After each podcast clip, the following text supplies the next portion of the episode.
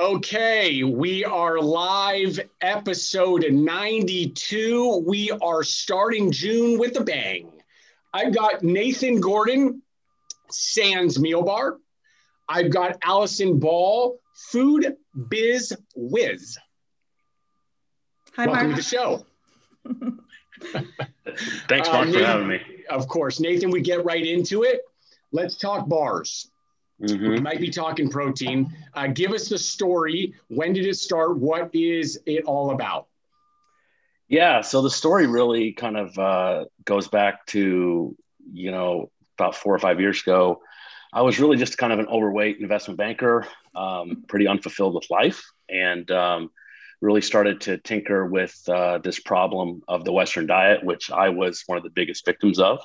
And, uh, you know, just had this idea uh, what if we could um, create you know a product in a meal format that is all natural ingredients uh, and no added sugar? And was pretty surprised to find out that that didn't exist after a lot of digging. And so we launched the business in 2018 um, you know purely dtc for a while you know iterated and changed the formulas got feedback. And um, now we're really rocking pretty omnichannel. And uh, yeah that's the that's the quick story Unfulfilled investment banker. uh, okay, we've heard that before. Uh, yeah Shout out, investment bankers. Shout out. Um, okay, so let's talk about the category, if you would. Uh, 2018, uh, I know it very well. I hang out in that aisle a lot. Um, Mhm. Give us core ingredients uh, and why did you identify those as being them? Yeah, sure. Um, we really, you know, focused it around. Um, obviously, the first issue was no added sugar. So, you know, sweetening and binding the product with dates was was our um, clear was was clear for us. Um, and then just use, you know, we decided on egg whites for protein um, through numerous reasons. Um, obviously, plant based is, I believe, is a long term trend, but still, you know, obviously, two percent of the U.S. market is vegan um, and um, you know nuts seeds fruits you know egg whites you know we also wanted to include some vegetables. So we've got spinach in every bar um, along with flaxseed. Uh, so yeah that's the core ingredients you know no natural flavors no additives no preservatives no emulsifiers um, much to my co-packer's chagrin. And um, yeah it's it's a pretty hard product to make. Uh, we've we're making progress every day scaling it. Um, but yeah that's that's the that's the whole thing so and and i really was looking at not only bars but meal replacement you know a pretty legacy category um, you know with all of these beverages and also with you know the modern brands like soylent and Huel. There, there is another uh, uh, brand that's been out there uh, that's Yeah. similar, and it's in your category. We won't Sure. even name them. Shout out RX Bar. Um, what le- do you? This because this is just fair. It's we ha- we talk about stuff like this. It's it's a great brand. I remember them Yep. from the time they had a tent at the, one of the first regional CrossFit games. Yep. Um, do you look at something like that? Was that something that you you you looked at you had and you said you know what? I like this. I like the concept. It's real food. Yeah. it makes sense. I believe i can do it better. Yeah. um, and of course they created something you can see wow this is working. Is that does that help you as a founder? Totally. Um, rx bar was was kind of the first company that i really started paying attention to when i started thinking about this problem. I have a tremendous amount. I mean what what peter and the team did was just absolute genius. I mean hard to believe that uh, you know in 2012 or whatever it was there wasn't a protein bar on the market without added sugar and without 30 ingredients in it. Pretty amazing. So like most things in life i think the best ideas are the most simple ones. And um, so yeah it, very similar to i really saw an opportunity to one um, make do some things different i'm not going to say better but different because you know taste texture all these things are just as you understand so personal.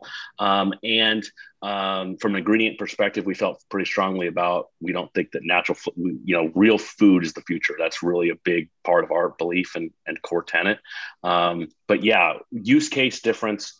Um, and then from a bar perspective, you know, one other brand obviously makes a meal, meal bar that's in most aisles. And, um, you know, I like seven ingredients better than 40. And I think that, um, you know, we're, we're building something for the future. Give us the first phone call. Um, you're you're a banker. Uh, you don't yeah. have food experience. Uh, do you make a call to friends and somebody who can start doing the connections for you, and then you identified a co-packer, or did you start in your kitchen? Give us that first phase so that somebody who wants to do this gets an idea. Well, this is going to surprise you, but the first phone call was actually to another investment banker. Um, and he sat uh, in the office next to me. You know, really his his passion in life is health and wellness. Um, you know, in a total different life scenario than me.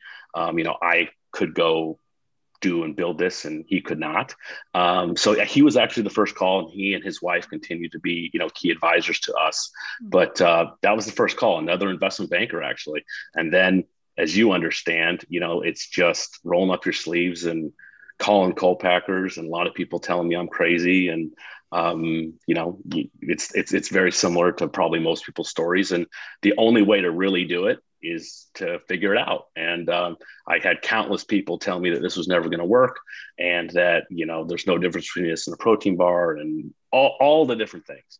And, um, you know, it's, as you get, you know, it's, you get some joy in you know when you start to get some proof that uh, hey this there is something here and it's it's pretty differentiated well, you made other phone calls. Uh, this is just total assumption to the yeah. other investment bankers because you needed checks.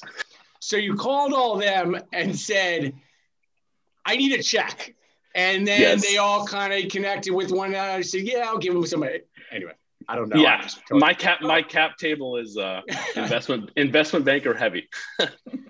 For those out there who don't have investment banker friends, it's just the lay of the land. This is his this is his story. This is his road. It is what it is, and it, you know it's fair game. It's kind of like I talk openly about it. It's everybody's going to have a different story, reason why, mm-hmm. how, and who.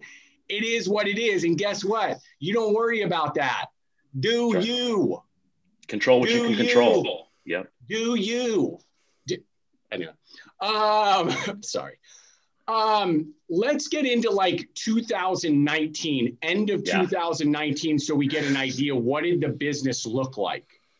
Yeah, you know, we had done, we had a good 2019. We had just um, didn't done a bunch of formula shifts and uh, elimination of a few SKUs. We we launched over skewed. We launched with five five SKUs. I wanted to launch with six.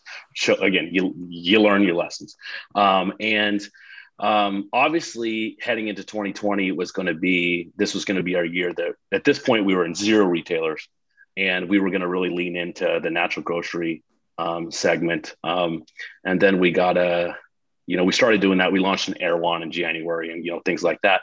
And then we got a call from Whole Foods um, in early March, about a week before the world changed forever. And uh, so um, 2020 was really great, uh, but very tough. You know, we really did launch into a lot of retail stores, but, um, you know, the mindset right there was, hey, we truly got something, repeat order rate really high, mm. building fans, very small business but we've we've learned, we've tweaked, and we're ready to take this to kind of a broader audience. Um, and also learning that hey, you can't market this if you're marketing to everybody, you're marketing to no one. So who are the people that are who are the early adopters that are really connecting with the product and the use case? A few takeaways. Uh, one, Erewhon, phenomenal regional phenomenal. retailer. Uh, if you can uh, get with them early, it's a great place to start. Two, shout out Whole Foods, shout out. Uh, three, identifying customers. It's the one thing that isn't talked about enough. Uh, is identifying who your customer is and finding out as early as possible. Uh, and once you do find out, you want to really, really uh, hone in on that uh, because you really aren't uh, something for everybody. You mm-hmm. think you are, and it sounds like an amazing story. Amazing. It's not true. Um, okay, let's get into late 2020. You mentioned something happened in 2020. No idea what you're talking about. Um, let's get into the nows. Uh, how about we're starting the year 2021, uh, yeah. getting some footing. Where where are you, and and how are you sort of uh, navigating those channels, whether it's direct to consumer as well as retail? Yeah. So really to answer that question, probably got to go back to mid 2020, where we basically just leaned into our fans.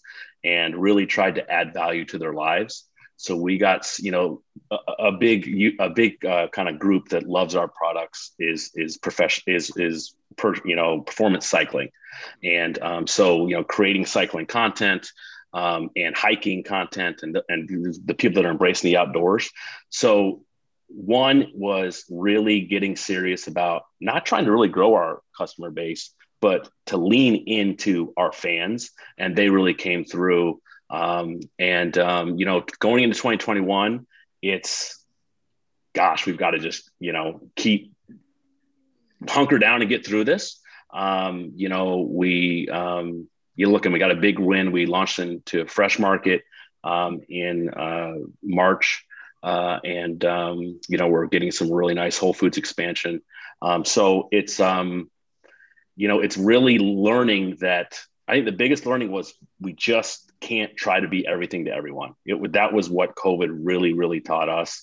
And we really learned that we have a product that there is a big enough audience that are really passionate about it and they'll start to tell their friends about it. And that's what we've really leaned into. I like that. Uh, the, the cycling thing I get right away. I would say anybody who fundamentally understands um, foods uh, and what they do for us. Uh, and again, now speaking just about real foods, you, everybody knows I'm a big fan about balanced nutrition. Yep. Proteins, fats, carbohydrates, what they do for us. And when you have a good relationship with food, uh, it becomes a lifestyle and one where you don't have to be tinkering with what what you're eating, why you're eating, and getting into some new diet and, and yep. the like. Nothing wrong with it. Um, okay, so so I don't know what I'm on one today. Um, it's it's like Monday. I think it's Monday. I'm trying to come out the gate here on fire. Uh, let's go with the next 12 months. Uh, everybody feels what I do. At least I'm in North Bay of California. Um, yep. where are you? Los Angeles. Okay, you're in Los Angeles. Allison, yep. where are you?